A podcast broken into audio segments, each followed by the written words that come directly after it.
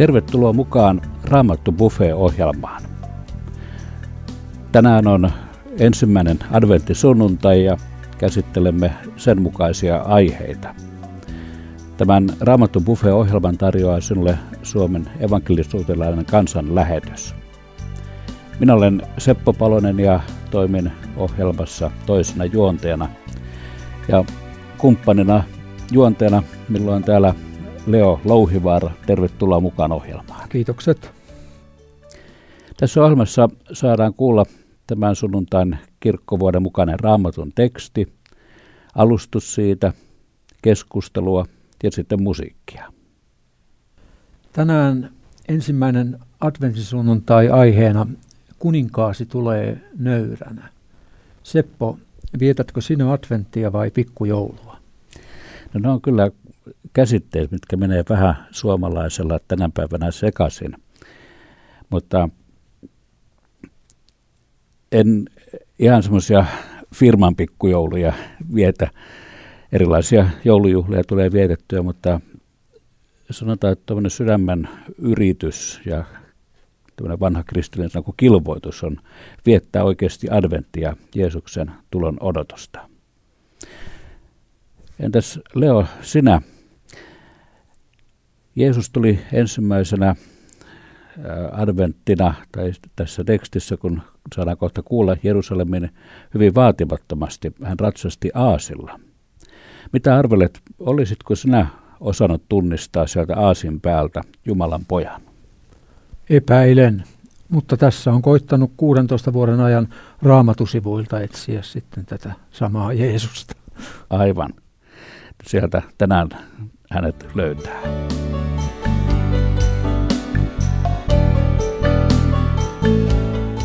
Tämän päivän raamatun teksti on Luukkaan evankeliumista, sen luvusta 19, jakeesta 28, jakeeseen 40. Leo, lukisitko meille tämän tekstin? Tämän sanottuaan Jeesus lähti toisten edellä nousemaan Jerusalemiin vievää tietä. Kun hän oli tulossa öljymäeksi kutsutulle vuorelle ja oli jo lähellä Petfakea ja Petaniaa, hän lähetti edeltä kaksi opetuslastaan ja sanoi, Menkää tuolla näkyvään kylään, kun tulette sinne, te näette kiinni sidotun aasin varsan, jonka selässä ei kukaan vielä ole istunut. Ottakaa se siitä ja tuokaa tänne. Jos joku kysyy, miksi te otatte sen, vastatkaa, että Herra tarvitsee sitä. Miehet lähtivät ja havaitsivat kaiken olevan niin kuin Jeesus oli heille sanonut. Kun he olivat irrottamassa varsaa, sen omistajat kysyivät, miksi te viette varsan? He vastasivat, Herra tarvitsee sitä. He toivat varsan Jeesukselle, heittivät vaatteitaan sen selkään ja auttoivat Jeesuksen ratsaille. Kun hän sitten ratsasti, opetuslapset levittivät vaatteitaan tielle. Jeesuksen lähestyessä sitä paikkaa, mistä tie laskeutuu öljymään rinnettä alas, koko opetuslasten joukko alkoi riemuissaan suureen ääneen ylistää Jumalaa kaikista niistä voimateoista, jotka olivat te nähneet. He huusivat, siunottu hän, kuningas, joka tulee Herran nimessä. Taivaassa rauha, kunnia korkeuksissa. Muutamat fariseukset sanoivat väkijoukon keskeltä Jeesukselle, opettaja, kiellä opetus lapsiasi. Mutta Jeesus vastasi, minä sanon teille, jos he olisivat vaiti, niin kivet huutaisivat.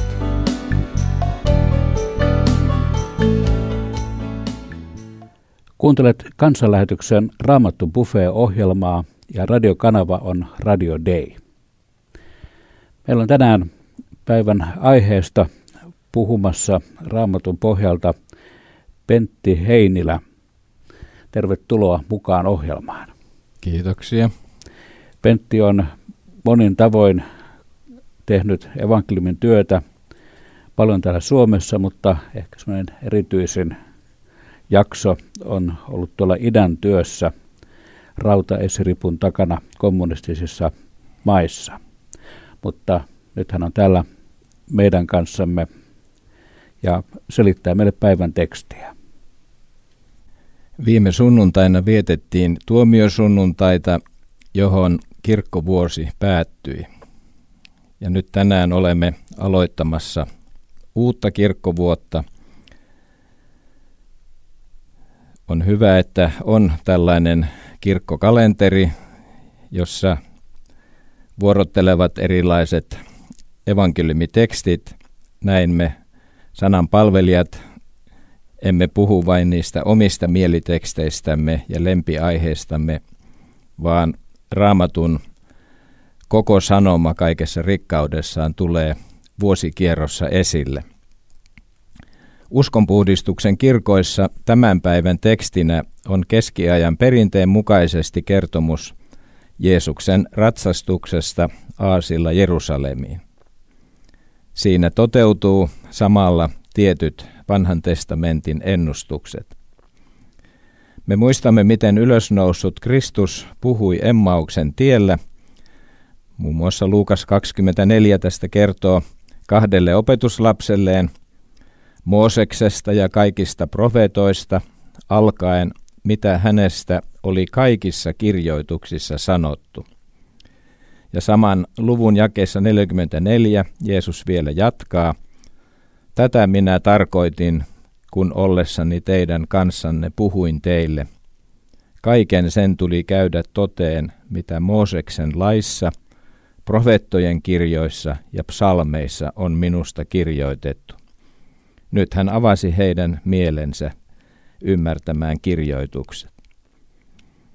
Teologian tohtori Erkki Ranta toteaa Luukkaan evankeliumin selitysteoksessa näin. Koko vanha testamentti kantaa todistusta Kristuksesta. Tämä on ainoa Uuden testamentin kohta, jossa vanhan testamentin jakaminen kolmeen osaan, hebrealaisen vanhan testamentin tapaan, esitetään näin täsmällisen tarkasti. Siis Toora, eli laki, Nebim, profeetat ja Ketubiin muut kirjoitukset. Jeesus antaa tässä avaimen vanhan testamentin oikealle ymmärtämiselle. Siellä kaikki ajaa Kristusta. Näin siis raamatun tutkija Erkki Ranta. Luther totesi aivan oikein sanoessaan koko vanha testamentti ajaa Kristusta. Kaikki neljä evankeliumia kertovat Jeesuksen ratsastuksesta Jerusalemiin. Ja nyt päivän tekstimme kertoo, miten hän lähti toisten edellä nousemaan Jerusalemiin vievää tietä. On tapana sanoa mennä ylös Jerusalemiin. Näin sanotaan siksi, koska koko tie Jerikosta ja sieltä kuolleelta mereltä Jerusalemiin on ylämäkeä. Jerusalemen on noin 800 metriä välimeren vedenpinnan yläpuolella – ja kuolleesta merestä vastaavasti noin 1200, jopa 1300 metriä. Aikamoinen nousu lyhyehköllä matkalla. Nyt Herramme joutuu kulkemaan vasta mäkeä kohti Jerusalemia, kohti kärsimystään ja kuolemaansa. Ehkä saarnailla on lupa käyttää joskus opetuksessa myöskin allegorista eli vertauskuvallista tulkintaa – Tästä vasta mäestä avautuisi moniakin näköaloja meidän ihmisten elämän arkeen. Niin moni meistä joutuu kulkemaan myöskin niitä vastamäkiä. Jokaisen elämään niitä tulee. Kerrotaan nuoresta opettajasta Julie von Hausmannista, jonka elämään tuli yllättäen raskaat koettelemukset. Hän matkusti laivalla lähetystyöhön Afrikkaan – Sulhanen oli mennyt jo edellä ja siellä sitten oli tarkoitus viettää häitä ja aloittaa yhteinen lähetystyöntekijän ura. Laivalla nainen unelmoi omasta kodista, lähetyssaarnaan jalosta työstä tulevan miehensä rinnalla, sydän täynnä odotusta ja unelmia. Laivan saavuttua satamaan siellä ei nä- näkynytkään sulhasta vastassa, vaan hänen ystävänsä, joka kertoi suruviestin Sulhanen oli paria päivää aikaisemmin menehtynyt äkilliseen kuumetautiin. Nuoren naisen unelmat ja toiveet romuttuivat yhdessä hetkessä. Elämä tuntui kohtelevan tätä nuorta lähettiä liiankin ankarasti. Ja noissa koettelemyksissä syntyi laulu, jonka hän runoili. Meillekin tuttu laulu, mua tarttu käteen Herra ja taluta, niin että pääsen kerran mä kotia. Siinä on näitä koskettavia kohtia, en jaksa käydä yksin. Vie kanssas käsi kädessä minua eteenpäin. Lohduta korpitiellä, kanna uupuvaa. Ja viimeinen säkeistö erityisesti tulee hyvin lähelle hänen kokemustaan. Jos tunnekaanen täällä sun hoitoas, oot kanssain surun säällä, viet kotias. Siis tartu käteen, Herra, ja taluta, että pääsen kerramme kotia. Tällaisiakin vastoinkäymisiä Herramme meille joskus sallii myös lähetystyöntekijöille. Näistä jää monia miksi kysymyksiä, joihin vastausta ei ehkä tässä ajassa saada. Ja nyt takaisin tekstiimme. Jeesus on siis kiipeämässä omaa ylämäkeään kohti Jerusalemia, joka oli Herrallemme vaarallinen paikka. Sillä pidätysmääräys oli edelleen voimassa – ja myös Johannes 11.57 kertoo, miten ylipapit ja fariseukset olivat antaneet määräyksen, että jos joku tiesi Jeesuksen olinpaikan, siitä oli ilmoitettava heille. Jeesus ei piilotellut itseään, ei liikkunut ikään kuin salaa, vaan tuli julkisesti Jerusalemiin.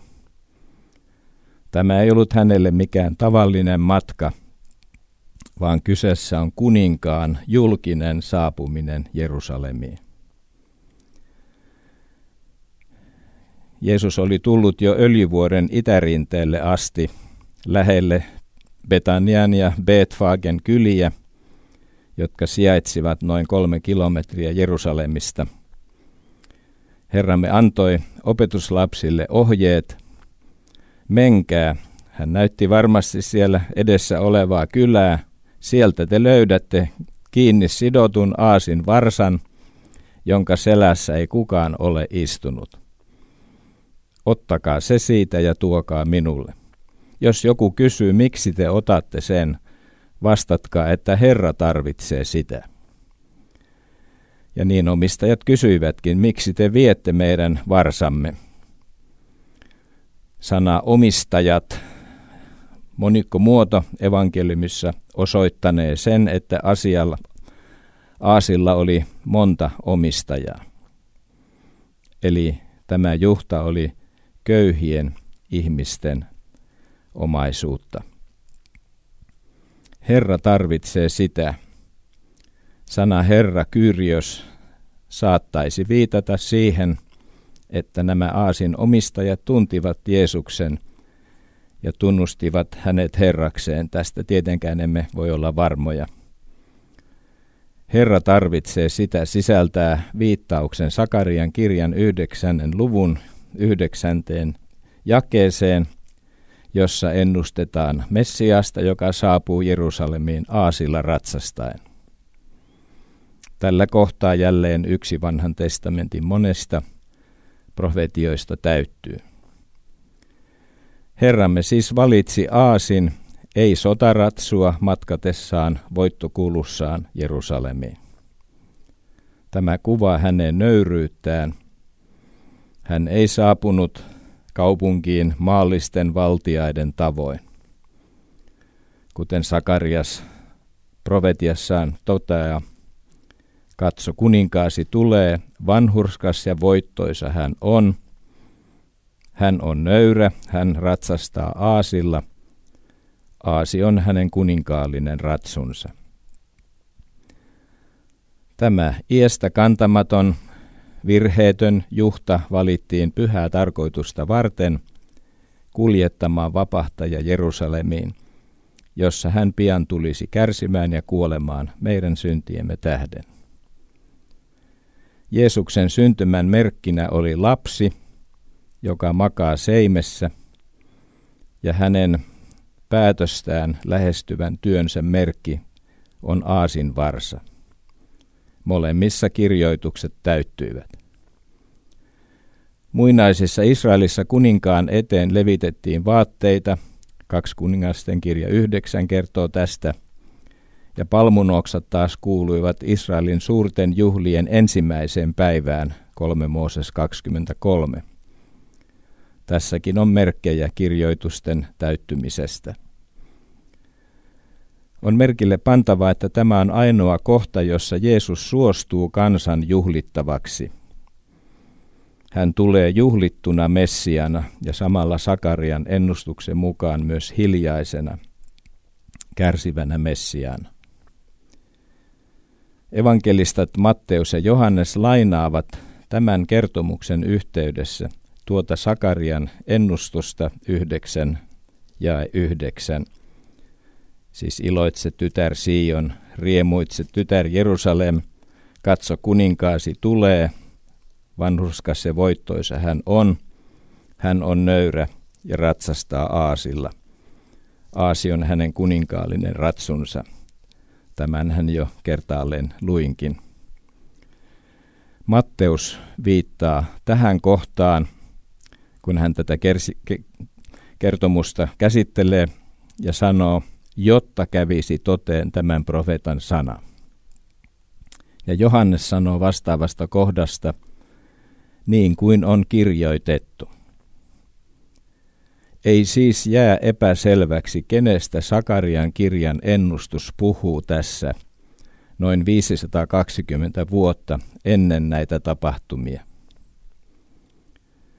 Siellä on myöskin tämä kansan riemuhuuto, Hosianna, joka on lainattu psalmista 118. Hosianna, Herra, anna meille apusi, siunattu olkoon se, joka tulee Herran nimessä. Hosianna sana suomeksi oi auta tai oi pelasta. Se on rukoushuuto, se on ylistystä Jeesukselle. Fariseukset pyysivät Jeesusta kieltämään opetuslapsia huutamasta tätä Hosiannaa. He kääntyivät Jeesuksen puoleen, koska opetuslapsille valittamisesta ei heidän mielestään olisi apua. He ei kuitenkaan lakkaisi huutamasta. Tämä oli todella hankala tilanne fariseuksille, koska tällainen kunnianosoitus oli tarkoitettu vain Messiaalle. Jeesus hyväksyi tämän kunnianosoituksen. Tapahtuma oli niin merkityksellinen, että jos opetuslapset olisivat tuossa tilanteessa vaienneet, kivet olisivat alkaneet huutaa, toteaa tekstimme lopussa.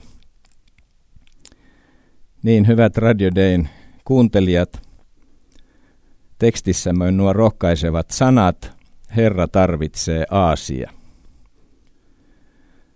Mekin saamme olla näitä Herran aaseja, niitä Herran vähäisiä, joiden kautta hän saa tuoda apuaan ja ennen kaikkea pelastuksen evankelimin lähimmäistemme elämään.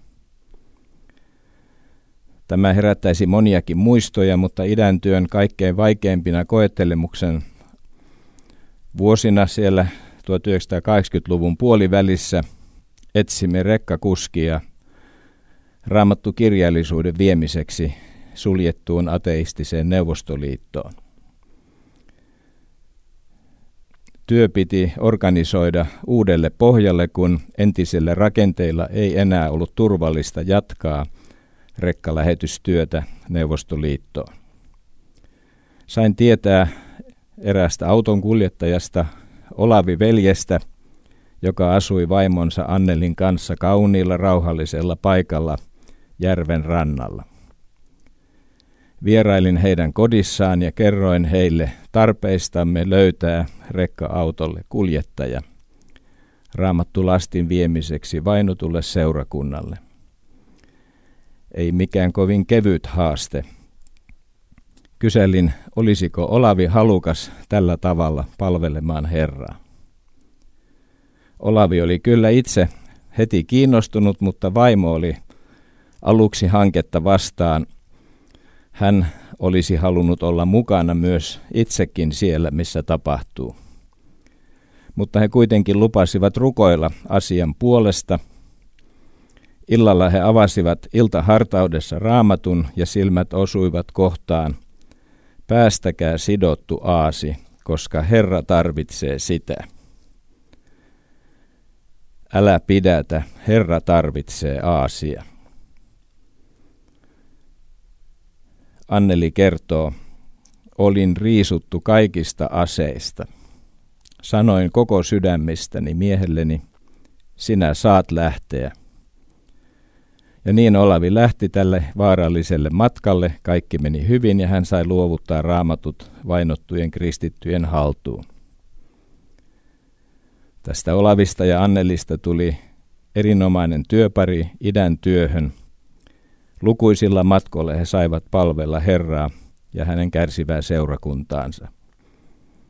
He ovat vielä kaksin käsin tänäänkin mukana lähetystyössä.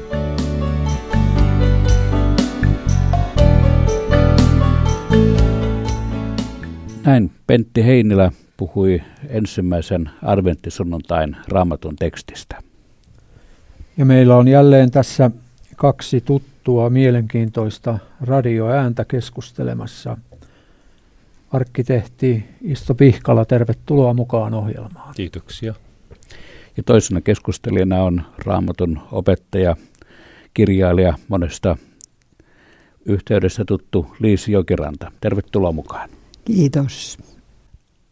Kuuntelet Radio Den taajuudella kansanlähetyksen Raamattu Buffet-ohjelmaa. Kun Pentti Heinilä tuossa selitti Jeesuksen saapumista Jerusalemiin Aasin selässä, hän viittasi paljon vanhaan testamenttiin. Liisi, miksi vanha testamentti on tärkeä? No vanha testamentti on niin kuin talon perustus. Eihän kukaan rakenna taloa ilman perustusta. Ja vastaavalla tavalla vanha testamentti on uuden testamentin perusta, jolle, jolle uusi testamentti rakentuu. Jos vanha testamentti pyhittäisiin pois, myöskin uusi testamentti menettäisi merkityksensä. Ja luulenpa vaan, että tässä on yksi syy, mitä varten vanhaa testamenttia vastaan monet puhuvat aika aktiivisesti.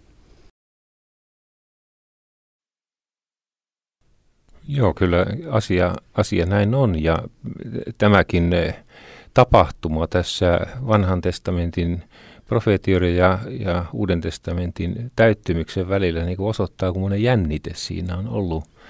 Eh, vanhaa testamenttia on tarkkaan luettu ja siitä on syntynyt sellainen tietyn tyyppinen tulkinta, joka sitten kun se lähtee toteutumaan, niin joutuu niin kuin ristiriitaan näiden, näiden tuota, fariseusten ja sitten tämän Jeesuksen henkilökohtaisen läsnäolon niin kuin kokemuksen välisessä viesti, viestinnässä. Et se on jännä, kuinka se, siinä tulee nämä kaksi, kaksi tota, tulkintaa heti, heti tota, vastakkain. Ja mä luulen, että ne on aika hallitseva, hallitseva tapa tulkita tätä vanhan ja uuden testamentin yhteenkuuluvuutta niin tänäkin päivänä. Kyllähän se aika mielenkiintoista on, että myöskin ylipapit tiesivät, että Jeesuksen syntymäpaikka on ilmoitettu vanhassa testamentissa Miikan kirjassa ja kertoivat sen Itämaan tietäjille. Ja he tiesivät monta muutakin, mutta he eivät millään tahtoneet sijoittaa niitä Jeesukseen. Joo, tämä, mä olen sitten miettinyt, että siinä on se sama jännite, mikä edelleenkin on siis tässä kunnian ja ristin teologiassa. Ja se, se heijastuu niin valtavan vahvasti noissa fariseusten niin kuin välihuudoissa siinä sen tapahtumisen keskellä. Et siinä on, siinä on tota, siis se kaksi semmoista eroa. Siinä on tämmöinen, että, että kumpi siinä on se valta ja kunnia vai sitten tällainen niin kuin hurmaantuminen ja valloitetuksi tulemisen jännit, ero siinä näiden, näiden tota, tavassa niin kuin lukea sitä tekstiä, mitä vanhassa testamentissa on. Se, se, se on niin selvä u, uudelle ja uudelle eri kohdissa ja, ja se on, on huomannut, että se on tämän päivänkin raamatun lukijoiden niin kuin kohdalla niin kuin hyvin voimakkaasti jakava. Siis se kokemuksesta se löytyy, se salattu Jumala avautuu, avautuu toisella tavalla kuin semmoisena niin kuin ihminen odottaa, että se eh, Jumala on tämmöinen hallitsija, näkyvä. Siis tämä hevonen ja aasi on hyvä rinnastus siinä juuri, että miten Jeesus tulee. Että Jeesus, Jeesus nöyryyden ja hiljaisuuteen niin kuin kätkeytyneenä on todellinen vallottaja. Hän, hän siis vallottaa sydämen, eikä alista, niin kuin monta kertaa ajatellaan, että tämmöinen tämmöinen vallottaminen tapahtuu. Sen alistamisen ja vallottavuuden niin kuin välinen jännite tässä koko tapahtumassa. Ja se puhuu mulle niin kuin valtavasti siitä, miten niin kuin usko, aito usko ja Kristuksen kohtaaminen ja, ja sitten tämmöinen muotojumalisuus niin kuin kamppailee tänäkin päivänä. Se oli minusta oikein hyvä, että otit tässä esille tämän ristin teologian ja kunnian teologian. Sillähän tarkoitetaan sitä, että, että onko onko Jeesus ja nämä kristilliset asiat nyt ylipäänsä niin kuin tämmöisiä kuninkaan ympärille kietoutuvia vai, vai sitten tämän ristiin naulitun Kristuksen ympärille kietoutuvia. Ja tämähän on vanhassa testamentissa. Siellähän on näitä profetioita Jumalan palvelijasta kuninkaana ja sitten Herran kärsivästä palvelijasta. Ja toiset haluaisivat ottaa nämä kunniaprofetiat ja, ja sitten, on, sitten on niitä, jotka näkevät siellä nämä kärsimysprofetiat. Ja tämähän, niin kuin sanoit, tämä jako Jeesuksen ajan ihmiset kahteen joukkoon. Ja se jakaa tänäkin päivänä. Joo, koska Jeesus kerran tulee myös sitten kunniassa. Siis tämä on se meidän todellinen adventti nyt, kun me odotamme Jeesuksen toista tulemista. Kyllä, mutta että hän tuli niin huomaamattomana niin alennettuna, että häntä oli niin vaikea uskoa Messiaaksi. Hän ei vastannut ihmisten odotuksia ja toiveita. Hän, hän on niin, kuin niin alennettu mies.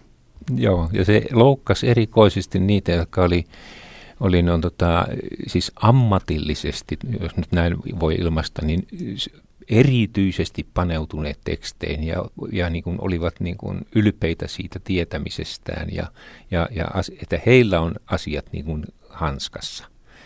Juuri tätä kirjanoppineiden ja fariseosten joukkoa se tapa, jolla Jeesus tulee, loukkaa selvästi. Niin ja niinhän se tekee nyt. No niinhän se tekee. Että, että Jeesus, Jeesus on tässä maailmassa sittenkin edelleen alhaisuudessa. Kyllä. Ja, ja sen takia ihmiset eivät tunnista Jeesusta Jumalan pojaksi ja vapahtajaksi. Hän ei täytä ihmisten odotuksia. Hän on halveksittu, hän on se, jonka päälle voidaan heittää lokaa, jota voidaan pilkata ihan, ihan ilman minkäänlaista tämmöistä tunnetta, että tekee, tekee todella väärin. Hmm. Hän, hänet lasketaan niin alas. Joo. Mutta tämän salaisuus on samalla se, että ne, jotka ovat ikään kuin siellä alhaalla, ne ihmiset, jotka, jotka häntä kipeästi tarvitsevat, he tulevat hänet tuntemaan. Tai sanotaan, että osa tämmöisistä ihmisistä tulee hänet tuntemaan. Joo, ja sitten se vallottavuus, joka, joka sitten koe, uskon kokemuksessa. Mutta sitten samalla, niin kuin mä juuri ajattelin tätä aikaa, uuden liiton aikaa, mitä me edeltään, että, että siis se on jotenkin niin kuin järisyttävä totuus, että hän kyllä tulee kerran, siis todella kuninkaana. Ja, ja siis se tulee ilmeisesti olemaan aika raju yllätys sitten sitten kun se tapahtuu. Sillä minä, minä uskon, että hän siis tulee, niin kuin kirjoitukset sanoo, todellisesti silloin näkyvällä tavalla todella kuninkaana ja herrana ja siinä ei ole mitään epäselvää silloin. Ei ole. Siinä ei ole mitään epäselvää silloin. Joo. Mutta, mutta vain ne ihmiset, jotka ovat tulleet hänet tuntemaan alhaisuudessa, ristiin naulittuna Jeesuksena, joka, joka antaa syntejä anteeksi, joka, joka pelastaa kadotettuja ihmisiä, niitä, jotka kulkevat täällä elämän monissa pohjamudissa. Vain, vain ne tässä elämässä voivat nähdä Jeesuksen myöskin kuninkaana. Jeesusta ei voi tulla tuntemaan kuninkaana, jos ei ole tuntenut häntä hänen alhaisuudessaan. Näin, näin juuri se on, joo. Se, se, se, se on totuus. Niin, Liisi jo viittaskin pikkusen, mistä voisi Jeesusta tunnistaa. Tämän päivän kuninkaallisista häistä kuohutaan ja kohistaan koko maailmassa, mutta mistä voi sitten vielä antaa kuulijoille vinkkejä löytää ja tunnistaa tämän vapahtajan Jumalan pojaksi ja kaikkivaltiaaksi. Se taitaa nyt vain olla niin, että ei Jeesusta voi tunnistaa muuta kuin raamatun sanasta. Se on ihan niin kuin tuossa johdantopuheenvuorossasi mainitsit, niin se on, se on Jumalan sana. Ja onnetonta nykyään on se, että, että sanaa tutkitaan hyvin vähän ja, ja sitä julistetaan vähän, opetetaan vähän. Että kyllähän se on aika pieniin käynyt, jos ajatellaan, että saarnaa kirkossa on noin 12 minuuttia. Ja, ja monilla ei ole mitään muuta opetusta. Kyllä se tekee hyvin vaikeaksi Jeesuksen tunnistamisen – me, me tarvitsemme sanaa, joka, joka tulee meidän elämäämme ja oikeastaan taitaa olla niinkin, että se sana kelpaa meille vasta sitten, kun olemme ihan oikeasti sen sanan tarpeessa. Joo, sana, sanaa se liittyy ja, ja sitten sen, sen totuusvoimaan, kun se kohtaa oman tunnon, oman sydämen. Se, se on Kristuksen kohtaamista, siis sanassa – omassa sydämessä, joka näyttää meille totuuden itsestämme, mutta näyttää myöskin Jeesuksen sovituksen ja armon. Ja sen tarjoaa sen osallisuuden. Kyllä, kyllä se näin on. Ei sitä löydy muualta. Siinä sanoit kyllä totuuden, että, että sanan pitää ensin kohdata ihmisen oma tunto. Kyllä, kyllä. Jos ei sana kohtaa omaa tuntoa, niin, niin ei Kristus tule meille tutuksi. Näin, näin se kyllä menee. Ja silloin kun, kun on tultu sen sanan kanssa tekemisiin, joka, joka kohtaa myöskin oman tunnon, niin ruvetaan katselemaan toisenlaisella silmällä Jeesusta, joka ratsastaa aasella Jerusalemiin. Ja, ja nähdään sen jotenkin niin kuin tulevaisuuden esikuvana kuninkaasta. Mutta sen rinnalle tulee heti risti, joka odottaa Jerusalemissa. Joo, mutta silti siinä matkalla on kyllä siis se hurmioitunut veisuus. Siitä. On. E, ja se, se on se ilo siitä, mikä, mikä on tapahtunut. Ja hän, hän tulee, hän, hän käy, käy sen tien.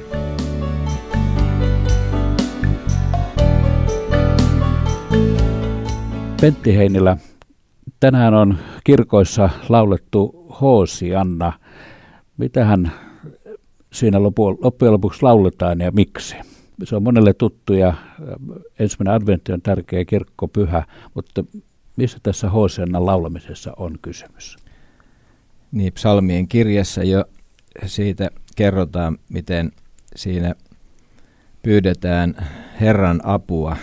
Se on tällainen pelastukseen liittyvä asia – oi Herra auta, oi pelasta.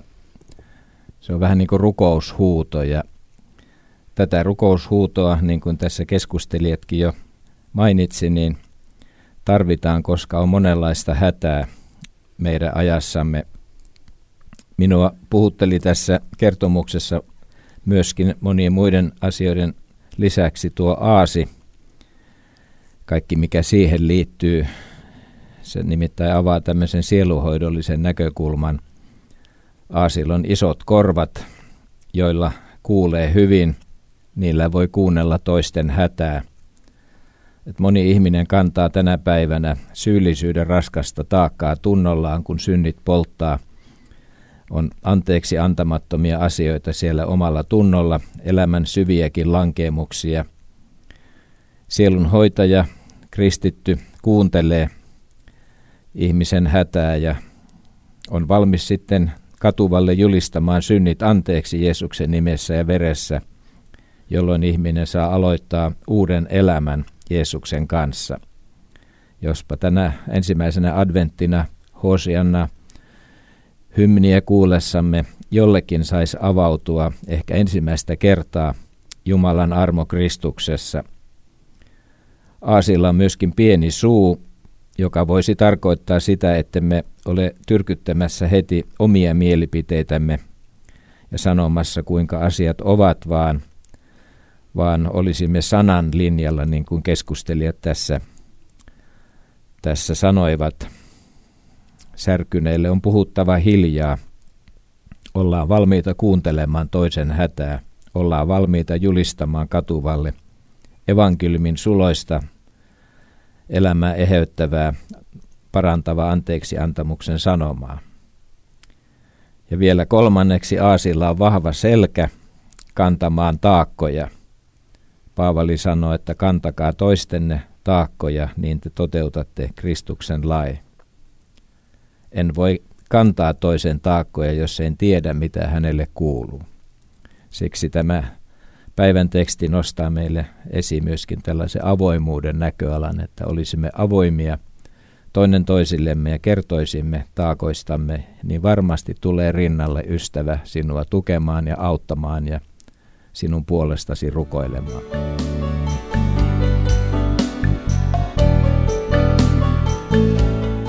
Tässä oli tämän ensimmäisen adventtisunnuntain raamattu buffet. Ohjelman tarjosi sinulle Suomen evankelisotilainen kansanlähetys. Kiitokset Pentti Heinelälle puheesta. Kiitokset Liisiokerannalle ja Istopihkalalle keskustelusta. Voit kuunnella tämän ohjelman ja muitakin ohjelmiamme netistä osoitteesta avaimia.net. Kiitokset sinulle kuulija mukanaolosta. Koko studiotiimimme toivottaa sinulle siunattua adventin aikaa.